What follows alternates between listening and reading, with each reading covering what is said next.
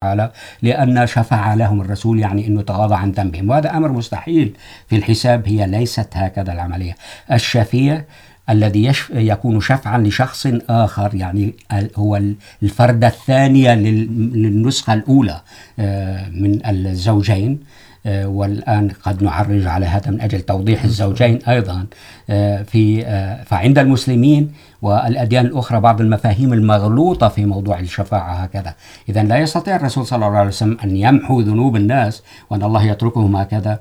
إذا الشفاعة هو أن تتخلق أولا أنت وأنا في بأخلاق الرسول صلى الله عليه وسلم حتى يكون شفيعا لنا ونكون له أيضا أشفاعا وشفعاء. يعني نكمل الحلقة الزوجين.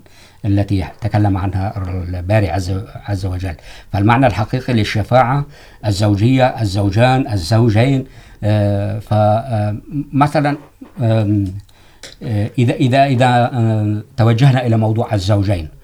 عندما يقول الناس عموما الشائع بين عوام العرب أن زوج عندما نقول له زوج يقول زوج من الحمام. هو يقصد اثنين لكن الحقيقة اللغة هي الزوج هو فرد. الزوج هو فرد له قرين له فردة ثانية. وعندما نقول يقولون أيضا بالعامية زوج من الأحذية هم يقصدون اثنتين. لكن الباري عز وجل في اللغة العربية وتعليم اللغة العربية والعرب عندما يقولون زوج يعني فرد. زوج الامرأة أو الامرأة زوجة الرجل يعني هو فرد. لذلك الباري عز وجل ماذا قال عن هذا كثير قال الله سبحانه وتعالى حتى إذا جاء أمرنا وفارت النور، قلنا احمل فيها من كل زوجين اثنين، من كل زوجين. عندما نقول زوجين يعني واحد، اثنين. وواحد، فرد واحدة، ثم قرين، يعني فرد واحد وقرين. ويقول الباري عز وجل ومن كل الثمرات جعل فيها زوجين اثنين. ويقول باري عز وجل في المتماثلة أيضا يغشي الليل النهار. الليل والنهار هم زوجين نقيضين أيضا. اللي ممكن نقول قرينين أو شيء مثلا من هذا. وأيضا الزوجين يقول فيها الباري عز وجل فيهما من كل فاكهة زوجان. ليس زوج واحد. كان الباري عز وجل يقول أنه فيها من فاكهة مثلا نفترض النخيل زوج.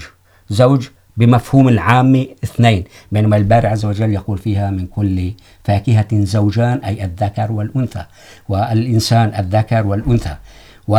وتأكيدا على هذا يقول الباري عز وجل خلق الزوجين الذكر والأنثى. وضحها بوضوح تام.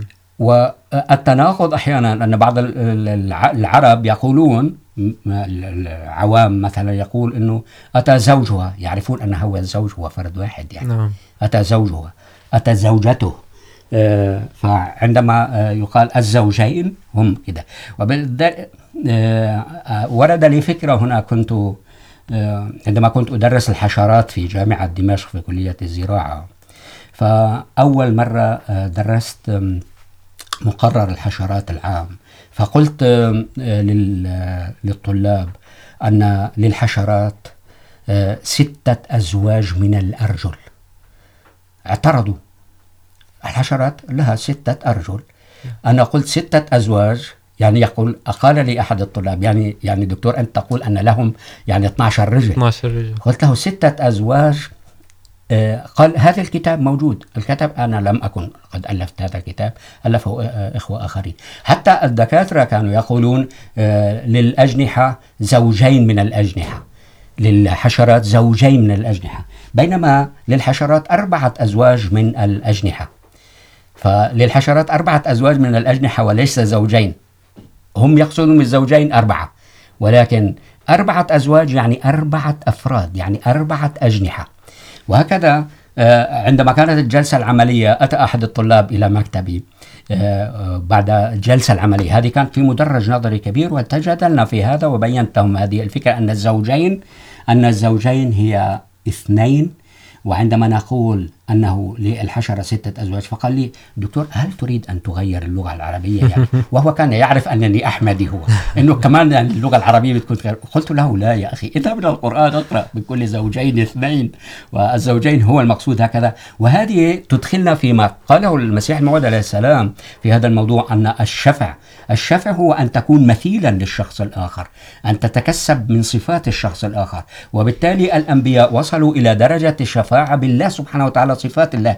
اكتسبوا صفات الله سبحانه وتعالى فأصبح الله شفيعا وأصبحوا شفعاء لله في هذه الصفات التي هي صفات الله سبحانه وتعالى. وبالتالي الذين يكتسبون هذه الصفات من الأنبياء يصبحون شفعاء لهم. وهكذا قالت صحابة الرسول صلى الله عليه وسلم. لا يتكلم كلمة أو يعطي تعليم إلا وقد يتبعونه على الحرف كما هو فأصبحوا فعلا شفعاء حقيقيين هلا إذا سمعها إنسان عامي مسلم إنه هل يعقل أن يكون صحابة الرسول شفعاء للرسول؟ يعني أنه يشفعونه من ذنبه أو كده؟ فهم الشفاعة عاميا ليس هو المفهوم الدارج بين الناس. إذا هو مفهوم خاطئ. فهناك الشفيع الشفاعة خلقها الله سبحانه وتعالى إذ عندما نفخ في سيدنا آدم عليه السلام من روحه، نفخ فيه من روحه، يعني أعطاه شيئا من الشفاعة من صفاته عز وجل. وهذه قد تدخلنا لمفاهيم علمية، يعني بهذا أنه كيف وأصبح كل مخلوق من، أتى من نسل آدم عليه السلام شفيعا لآدم بالشكل. فيقول المسيح الموعود عليه السلام أن مثلا الفرس تنتج مهرا مشابها له. الدجاج ينتج هكذا. الحيوانات الأخرى تنتج مشابها لها وهذا يدخلنا في علم وكأن المسيح الموعود عليه السلام يريد أن يقول لنا أن اكتساب هذه الصفات التي هي شيء من الشفاعة، أن هذا الإنسان نال هذه الصفات من هذا الإنسان وأصبح شفيعا له، يعني أصبح مثيلا له. وهذه الكلمات العميقة تمام في هذا. تدخلنا في علم المورثات. أن الإنسان مثلا من نسله ينتج إنسانا آخر. وهكذا أبونا آدم عليه السلام، الذين عندما تناسل أبونا آدم عليه السلام وأصبح عدد من الأناس موجودين، فهم من حيث الشكل مشابهين لأبونا آدم عليه السلام، من حيث الجسد. لكن بقي التعليم الروحاني الذي هو الاتصال بالله سبحانه وتعالى الذي ناله أبونا آدم عليه السلام وأراد أن يوصله للآخرين. فخلق هلأ الآن في المجتمع أناس شفيعين علما أن الفطرة تبعهم شفعاء لآدم عليه السلام وقبلوا معه وخلق المعارضين القرناء الذين قالوا لا، نحن لا نقبل بهذا، نحن وكانوا يعترضون. فهنا يمكن أن نبين الفكرة التي يعني الباري عز وجل اصطفى سيدنا محمد صلى الله عليه وسلم بناء على صفاته الفطرية المتألقة. هذه الصفات التي حاز عليها الرسول صلى الله عليه وسلم. منتهى الإنسانية قمة الإنسانية. فأعطاه الله سبحانه وتعالى صفاته هو التي تخلق بها فطريا وأيضا التي منحه إلها له كنور إلهي ألقي في قلبه ألقي في روعه. هذا من خلال الوحي ومن خلال التواصل الرسول صلى الله عليه وسلم بما يمكن أن يسمى اللاهوت. فبقيت هنا ما يسمى يمكن أن يسمى بشكل عام. الناسوت أنه أكرم الناس أحسن الناس يتعامل مع الناس بالحسنى دائما، يحسن إليهم، يحبهم حبا جما. وهكذا كان آدم عليه السلام، وهكذا كان الأنبياء جميعا. بحبهم للناس، شغفهم. هكذا كان المسيح الموعود عليه السلام، يحرص على الناس، يخاف عليهم من أن يبقوا في غيهم سائرين، مثلا لا يفهمون كثير من قضايا الدين، يبتعدون عن الدين، ويؤثرون، يؤثر فيهم القصص الأخرى. والجانب الآخر هو الجانب اللاهوتي الإلهي الذي يأتي من نور الله سبحانه وتعالى للأنبياء. فقال الرسول قال الله سبحانه وتعالى في سورة النجم ثم دنا فتدلى فكان قاب قوسين أو أدنى. سورة النجم تتكلم كثيرا، ولو أنه التفسير لم يأتي بهذا الشكل، تتكلم كثيرا عن الزوجين القرينين إن هذا. فيقول مثلا إذا أتينا على بعض المفاهيم فيها، هو الذي أضحك وأبكى. أمات وأحيا. خلق الزوجين الذكر والأنثى أغنى وأقنى. أغنى نعم. وأفقر. فيأتي بكثير من هذه، لأن في المقدمة عندما قال الباري عز وجل، ثم دنا فتدلى فكان قوبين قاب قوسين أو أدنى أنه تمثل صفات الله سبحانه وتعالى كاملة. وأن قاب القوسين، إذا عملنا قوسين وقربنا الوترين من بعض، فتصبح دائرة بينهما وتر واحد. نعم. وهذا الوتر هو الذي يسميه المسيح الموعود عليه السلام وهي تسمية بليغة قد تحتاج لكتب للتأليفها، أن هذه حالة البرزخ. وحالة البرزخ كما هو مفهوم أو منطقة البرزخ، خلينا نقول. عندما يقول الناس أنه مات فلان وبقي في في في حالة البرزخ وطبعا هو قبل أن يدخل الجنة والنار كالمفهوم التقليدي للبرزخ. فالبرزخ بالمفهوم العلمي أنها هي النقطة التي يكون الشخص أو الكائن أو الأمر أو الشيء حياديا تماما. حياديا تماما. فالرسول صلى الله عليه وسلم كان يكتسب يعني ليس له أي شهوات غاضية كذا إلى آخره فنيت في الله سبحانه وتعالى وأصبح قاب قوسين من الناس الذين هم في, في الأدنى وأصبح قاب قوسين من الله سبحانه وتعالى من صفاته فأصبح ينقل صفات الله سبحانه وتعالى وكأنه مرآة أو قمر يعكس نور الشمس أو يعكس هذه التجليات الإلهية الكبيرة جدا والتي لا يمكن يعني وصفها بالتعابير بالكلمات العادية هكذا. وهذا ما أكد عليه المسيح الموعود عليه السلام ليفهمنا هذا الأمر بشكل مبسط جدا ويلغي أفكار فكرة الشفاعة السائدة. فعندما يقول الرسول صلى الله عليه وسلم عفوا، عندما يقول الباري عز وجل على لسان الرسول صلى الله عليه وسلم، حتى يعلم الرسول صلى الله عليه وسلم، قل إن صلاتي ونسكي ومحياي ومماتي لله رب العالمين. أني أنا فنيت بالله سبحانه وتعالى، لم يبقى لي أي شهوات، أي أفكار، أي هذا. أنا في طاعة الله سبحانه وتعالى وأنا مأمور من الله سبحانه وتعالى وأنا أول المسلمين. أنا أول المسلمين أيضا عندما يقول أنا أول المسلمين، يعني أنا قدوة، القدوة الأولى للمسلمين لأن الله سبحانه وتعالى بعثني لأن أكون هذه القدوة. ليس أول المسلمين، أول ما قال لا إله إلا الله محمد رسول الله أنه أنا أكون أول المسلمين. وهكذا كل إنسان مؤمن برسول الله صلى الله عليه وسلم. سيكون هو أول المسلمين، يعني أنه قد أسلم لله سبحانه وتعالى دون أي شهوات أو رغبات أخرى وأصبح شفيعا في هذه الصفات أو شفعا لله سبحانه وتعالى ولرسوله وللصالحين. نعم، ما شاء الله. يعني سبحان الله، كتب المسيح الموعود عليه السلام كما كان قد ألهم المسيح الموعود عليه السلام بحد ذاته إلهاما وقال الله تعالى فيه كنت كنزا مخفيا فأردت أن أعرف فخلقت آدم. يعني هذه الكنوز التي قد ذكر الله تعالى عنها أن أنها موجودة كلها من في القرآن الكريم. نعم. قد تظهر الآن رويدا رويدا وتتفتح وتنور عقولنا شيئا فشيئا. يعني سبحان الله كأنا هنا أيضا أحرض كل المستمعين الذين يستمعون لهذه الحلقات والذين سيستمعونها في اليوتيوب إن شاء الله. أنها كما ذكر الدكتور أن هذا ليس كتاب هذا كتيب. وانظروا المعارف التي تخرج منها. هذه المعارف تنور عقولنا ليس فقط روحانيا. هذه تستطيع أن تخرجنا من حالات ظلام إلى النور. لذا فنحن لا نقرأ هذه أو لا نمر ونناقش هذه الكتب فقط هكذا إنما أيضا لنحرض الإخوة على قراءة كتب المسيح الموعود عليه السلام. نعم، دعني هنا أخي مصلح عندما نقول أن المسيح الموعود عليه السلام قد ألف أكثر من ثمانين مؤلفا أو كتابا خلال هذه الفترة التي تعد قصيرة من بداية تأليفه لكتابه الأول حقيقة الوحي. يعني كانت يعني بضع عشرات بسيطة بس قد لا تعد 20 سنة أو شيء من هذا نعم. من التأليف في هذه الكتب العظيمة التي تحوي مفاهيم التي تصلح لأنه هو جاء حكما عدلا عليه السلام نعم.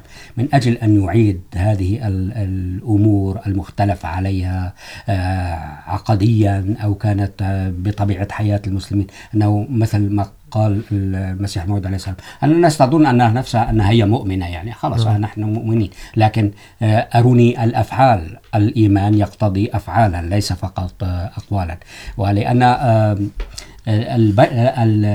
الناس المقربين الذين أصبحوا يتم... يتمتعون أو يتشبهون بصفات الله سبحانه وتعالى هؤلاء الناس.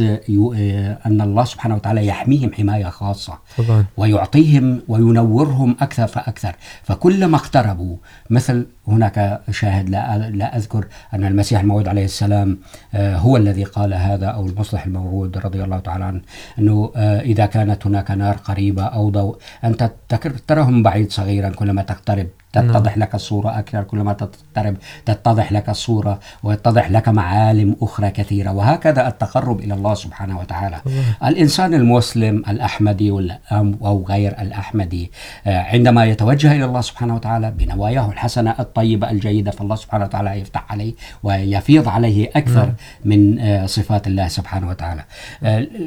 كيف أن هؤلاء الأنبياء يتحمسون لله سبحانه وتعالى ولا يعودون يفكرون بالحياة الدنيا ومكاسبها والدولار والعملة والأموال والأولاد؟ لا يعودون فكين لأنهم يحاولون إظهار عظمة الله لأنهم قد افتتنوا بهذه العظمة وقد أصبحت ميزة لديهم هذه الصفات نعم. التي أدخلها الله سبحانه وتعالى وأنرى قلوبهم فيها. نعم يعني باختصار هو كان عليه السلام كان نبيا. نعم. وهذا هذه الكتب التي أمامنا هي الكتب الوحيدة في تاريخ العالم كله كتب تكتب بيد نبي. نبي. نعم. وما زالت موجودة إلى اليوم. فهذا يشير إلى معيار البركة التي بها. قبل أن ننتقل إلى السؤال الثاني هناك يعني ما شاء الله بالجواب جواب السؤال الأول، مرت أمور كثيرة التي وضحت الكثير من الأشياء وأجابت على الكثير من الأسئلة. ولكن هناك بعض التعليقات أردت أن أعلق قليلا.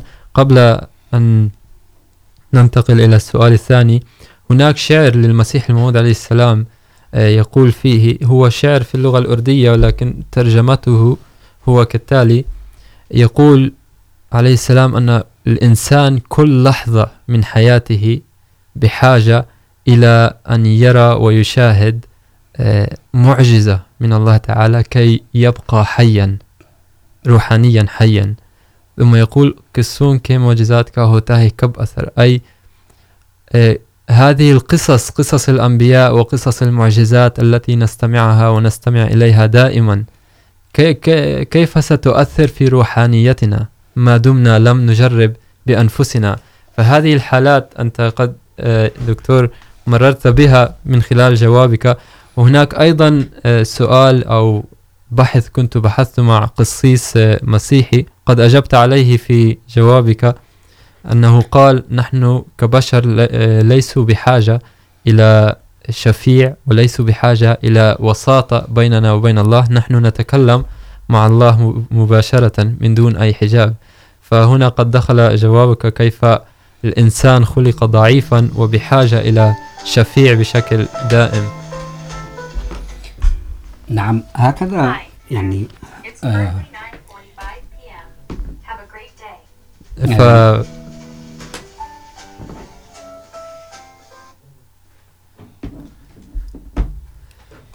هناك أيضا ذكرت عن اللاهوت والناسوت. يعني طبعا أردت أن أوسع هنا قليلا، لأن كلمات المسيح الموعود عليه السلام عميقة جدا، وهو ذكرها في كتب أخرى بشكل موسع. فاللاهوت كما ذكرتم هي القوة قوة علاقة الإنسان مع الله تعالى، حبه بالله تعالى. والناسوت هو علاقة الإنسان بالناس. نحن أيضا كبشر عاديين عندما نتقدم ونترقى في الروحانية يتولد عند المؤمن شعور يريد أن أن يعتزل، يريد العزلة عن الناس، ويريد أن يبقى فقط في جوار الله تعالى، في بداية في بداية الأمر. وهكذا يبدأ يتهجد، وعندما حتى يذهب إلى المسجد أو يمشي بين الناس، لا يتجنب الحديث معهم. لماذا؟ هو يعني كما يقال مشغول في مكان آخر. مشغول في عالم آخر. نعم. وهذا هذه هي حالة اللاهوت. لكن كما ذكرتم أن هذه لم تكن أسوة الرسول صلى الله عليه وسلم الكاملة. لأن الإنسان إذا يخرج يبقى في حالة اللاهوت فلن يكون المتصوفين مثلا. نعم للمتصوفين. لن يكون لهم علاقة مع الناس. فعندما ارتقى الرسول صلى الله عليه وسلم كان قاب قوسين أو أدنى الآن قال له عندما كان ثم دنا فتدلى. ثم دنا فتدلى.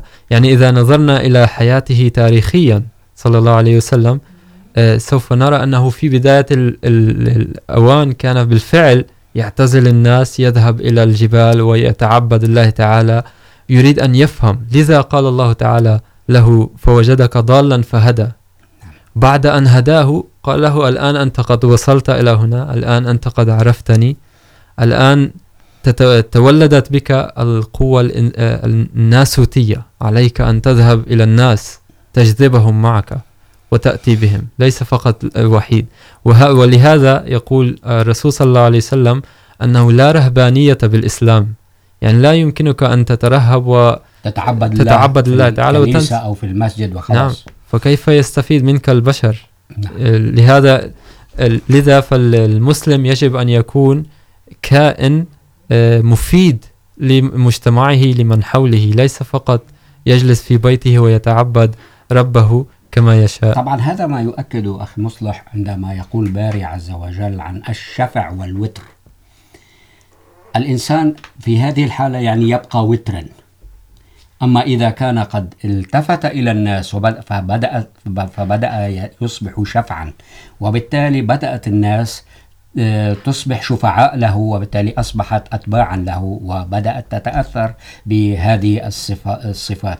وهكذا حكمة الله سبحانه وتعالى. قد اقتضت أن يخلق أبونا آدم عليه السلام بهذا الجسد وهذا الشكل وثم نفخت فيه الروح.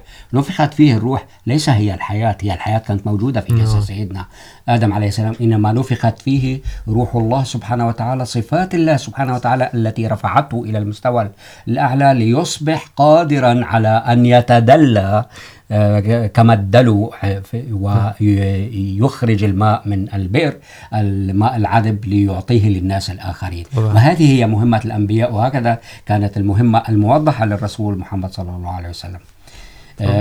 فعندما قال الله سبحانه وتعالى فإذا سويته ونفخت فيه من روحي فقعوا له ساجدين. هذه إذا تفكرنا في هذه الآية التي يمكن أن أن فعلا تحتمل مجلدات من التف... بالتفسير من الكتب عندما يقول البارح أنه استوى آدم عليه السلام جسديا.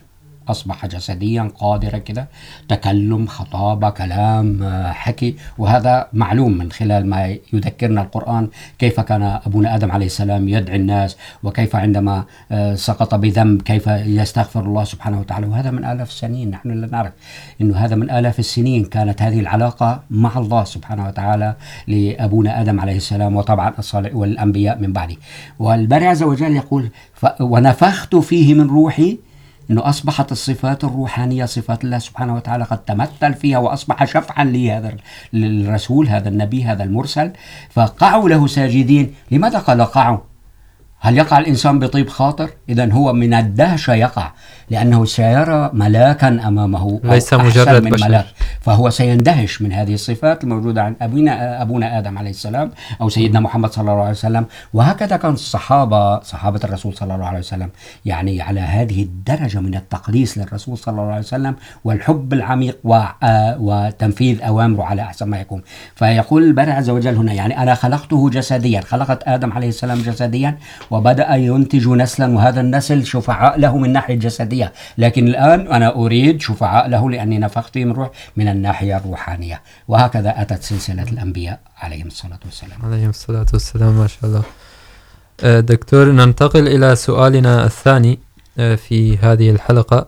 رغم لا سيما أن هذه هذه المواضيع عميقة جدا، فنحن جاوبنا على سؤال واحد فقط، ونرجو أن نستطيع أن ننهي السؤال الثاني بعمق، رغم عمق معاني هذه الكلمات. كيف يمكن للعقل السليم أن يفهم، يعني للناس البسطاء، كيف يمكن أن نفهمهم حقيقة النجاة؟ أيضا تحت ضوء القرآن الكريم أيضا، كيف يمكن أن نفهم بشكل عام المسلمين حقيقة النجاة؟ يعني هناك آيات قرآنية أيضا تشير إلى حقيقة النجاة بشكل خاص عن الرسول صلى الله عليه وسلم. طبعا، حبذا لو قبل أن نجيب على هذا ونعود له مرة أخرى، أن نوضح فكرة. أن الناس تقولون ويقول القرآن أن موضوع الخليل والرفيق والصديق والقرين. والمسلمين بشكل عام. طالما وضحنا إلى حد ما وعسى أن تكون قد أوصلنا الفكرة بشكل الصحيح، فهمنا أنه وصلنا يعني بشكل صحيح عن موضوع الشفاعة والنجاة بشكل عام. يعني أن والاستفاضة من الله سبحانه وتعالى في موضوع الشفاعة يمكن أن نذهب للجانب العلمي. أن هذا المفهوم يعلمنا أمرين في علم السلوك في الحياة. انه التصرف والسلوك كيف تتصرف الكائنات بتصرفات شبيهه بالوالدين او امور من هذا النوع. فالباري عز وجل استودع فطره الانسان وخليه الانسان وخليه كل كائن هذه المجموعه من الصبغيات والمورثات التي تتحكم بسلوكه وحياته كده. وهذا كذا؟ باعتبار ان نحن نعمل مثلا في جزئيه معينه من العلوم الطبيعيه في النحل مثلا. كيف ان النحل اوحى الله سبحانه وتعالى له كيف أوحى الله سبحانه وتعالى لرسوله ما هذا النوع من الوحي وما هذا؟ أن كيف تصبغت هذه الكائنات بفطرة الله سبحانه وتعالى بدأت تنطلق. فأصبح هناك ما يسمى بالسلوك الفطري الذي هو مثلا الطفل عندما يأتي يبدأ يبكي من أجل أن يأخذ الحليب، وتدريجيا يفهم أنه عندما يبكي تأتي الأم لتستجيب له هكذا. وهكذا أعمال كثيرة جدا من الكائنات الحية تبدأ تستجيب. هذا السلوك الفطري هو خلقه الله في هذا الكائن مثلا. أما السلوك المكتسب الذي هو يريد الله سبحانه وتعالى للناس، أن لديك سلوكا فطريا لا تضيعه بالقرين. قرين السوء الذي يأخذك إلى المهاوي والردى والهذا. أنت لازم يجب أن تروح للناس الآخرين تتكسب منهم الحياة الروحانية ويصبحوا أخلاء لك ويصبحوا شفعاء لك، الذين هم رسل الله سبحانه وتعالى، الذين يعكسون صفاته، والذين يستفيضون الشفاعة من الله سبحانه وتعالى ويصبحون هم شفيعين أو شفعاء للآخرين. فوحدة الصبغيات والتصبغ هذه التي استعملها الإخوة الأحمديون كثيرا التصبغ بصفات الله سبحانه وتعالى التي هي أتت من الصبغيات ومن المورثات عموما من علوم الحياة يعني. فأقصى الحدود التي يصل إليها الإنسان بالخير هو الاستفاضة من شفاعة الرسول صلى الله عليه وسلم صلى الله ومن صفات وسنة الرسول صلى الله عليه وسلم بتطبيقها. طبعا هذا كما جاء عنه صلى الله عليه وسلم أنه قل إن كنتم تحبون الله فاتبعوني يحببكم الله. نعم. هذا يستدعي تفكير عميق جدا من أجل الوصول لهذه المفاهيم التي بينها المسيح الموعود عليه الصلاة والسلام. فيقول المسيح الموعود عليه السلام أن علاقة الشفع تجاه البشر وهذه الفلسفة التي تفضلت بأن نستفيض فيها كثيرا إلى حد ما. أنه يقول آه التي أحكمت بالحب والمواساة المتبادلة بين آدم وحواء تتجلى فيهم أكثر من غيرهم. انه ان الله سبحانه وتعالى خلق حواء على شكل ادم عليه السلام او من ادم عليه السلام او مثلا من ضلعه. حسب المفهوم العادي انه المفهوم الذي هو ليس المادي بالضبط يعني. ونتيجه ذلك رغبوا في الزوجات رغب الناس في الزوجات ان يكون لهم شفع. وهذا اول علامه انه ما بدهم يبقوا افراد بدهم يصيروا اول علامه على مواساه البشر توجد فيما بينهم يقتربوا من بعض الزوجين. ويقول المسيح الموعود وإلى ذلك يشير الحديث الشريف الذي جاء فيه خيركم خيركم لأهله، أي أكثركم مواساة لبني البشر، وهذا يجب أن نفهمه كأحمديين، أنه أكثركم مواساة لبني البشر سيكون هو من هو خيركم لزوجته أولا ولمحيطه وعائلته وللمجتمع الإنساني بشكل عام، ولكن الذي يعامل زوجته بالظلم والشر لا يمكن أن يعامل الآخرين بالخير. لأن الله تعالى خلق آدم وجعل زوجته أول مصداق لحبه. فإذا كان قد أحبها آدم عليه السلام، وقد تصبغت بصفات آدم الروحانية أيضا، والجسدية هي فطريا موجودة فيها فيكون ممتاز. هذا يستدعي التفكير. فالذي لا يحب زوجته يقول المسيح الموعود عليه السلام. أو ليست له زوجة أصلا، هو ما عم يبحث عن زوجة، أو تبحث عن زوج. عم يقول أن هذا قد خرج من مرتبة الإنسان الكامل. لانه ما في حد عم يتعامل معه، يحن عليه، يشتغل معه، يطور روحانياته معه. ويعوزه شرط من شرطي الشفاعه انه هو هو بقش هو فرد، ما هو شفع. لذا لا يحق له الشفاعه وان كان يحظى بالعصمه فالعصمه والشفاعه النجاه والشفاعه لا تقتضي هذا. ولكن الذي ينكح زوجته يضع لنفسه أساس مواساة البشرية. لأن الزوجة تكون مدعاة لعلاقات قرابة كثيرة. إذ تنجب الأولاد فيصبح له زوجات ويتكاثر المجتمع وهكذا تصبح الشفاعة أكثر فأكثر. فيقول المسيح موعود عليه السلام الذين يتربون كالرهبان كما تفضلت، لا يجدون فرصة لتوسيع هذه الدائرة، فتبقى قلوبهم قاسية ومتصلبة. وهكذا من المسلمين الذين يعرضون عن الزواج أيضا يتأثرون بهذا. وهذا يفهمنا موضوع العصمة أنه لا علاقة حقيقية للعصمة مع الشفاعة. يمكن أن يكون معصوم الإنسان ولكن ليس له شفع. مثل المتصوفين مثلا نعم. ما ما بهم. ولكن عموما الذي يتصف بالشفاعة حكما يكون معصوما. طبعا بالفعل يعني من خلال موضوع الشفاعة نحن نمر بمواضيع كثيرة مهمة جدا. كما ذكرتم أن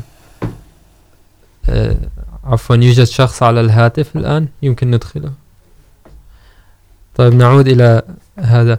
كما قلت كما ذكرتم أن خلال موضوع الشفاعة تمر بمواضيع كثيرة جدا التي من خلالها يعني الإنسان يستشعر ويشعر كل هذه الكلمات ويطبقها على حياته الشخصية بنفس الوقت. يعني خلال كلامكم الإنسان يمكنه أن يطبق هذه الكلمات. بشكل خاص آه، موضوع كما ذكرتم الزواج والزوجة عفوا. أن الإنسان الذي لا يوجد عنده شعور أنه بحاجة إلى زواج أو أنه قاس مع زوجته، هذا الإنسان لن يستطيع أن يصل إلى درجة إنسان كامل. هذه نقطة مهمة جدا. يعني لا حاجة أن ننص... كل إنسان ممكنه أن يصل إلى درجة إنسان كامل. ولكن، آه ليس بقدر ما وصل إليه الرسول محمد صلى الله عليه صلى وسلم الله عليه وسلم. على سبيل المثال الرسول محمد صلى الله عليه وسلم أو كل إنسان له دائرة كمال. أي على كل شخص فيه صفة معينة يمكنه أن يكملها. على سبيل المثال الصبر يمكنه أن يري الصبر في محله الحب في محله الكرم في محله الرزق ال... إلى غيره. هذه الصفات. كل شخص عنده صفة أكثر أكثر من صفة. فإذا وضع كل صفة في محلها، كما ذكر المسيح موعود عليه السلام في كتابه الآخر، كتاب رهين أحمدية، إذا وضع كل صفة في محلها يمكن الإنسان أن يكون إنسانا كاملا صغيرا، أي محمد، أن يكون محمدا صغيرا. أما الرسول صلى الله عليه وسلم، فكل هذه الصفات اجتمعت به، وهو وضع كل صفة في محلها، وهكذا أصبح إنسان كامل، أي دائرة كمال، كماله صلى الله عليه وسلم كانت أوسع بكثير من دوائرنا. فنحن نمكن طبعا. أن نكون إنسان أناس كاملين ولكن ليس على مستوى الرسول محمد صلى الله عليه وسلم. وهنا نحن نختم هذه الحلقة. قبل أن نختم هذه الحلقة هناك رسالة أن يوجد شخص اتصل وقال أنه لا يتكلم العربية. يتكلم الإنجليزية. سأل سؤال عن الإمام المهدي آه، أن نذكر أين ورد الإمام المهدي ذكر الإمام المهدي عليه السلام في القرآن الكريم. آه، بشكل آه، سريع يمكن أن نجاوب لأنه لم يتبقى وقت. في أو يمكن أن يتصل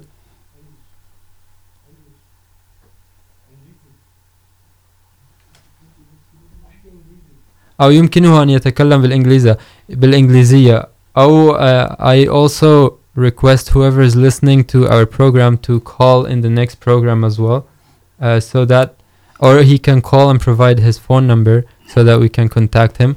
من يريد أن يتصل ويسأل عن الجماعة الإسلامية الأحمدية ونحن في نهاية الحلقة يمكنه أن يتصل ويعطي معلوماته فيمكننا أن نتصل به. وإلا يتصل ببداية الحلقة كي نجاوب في خلال الحلقة. وهكذا يستفيد الجميع منها. جزاكم الله أحسن الجزاء ونستودعكم ونشكر ضيفنا العزيز. والسلام عليكم ورحمة الله وبركاته. وعليكم السلام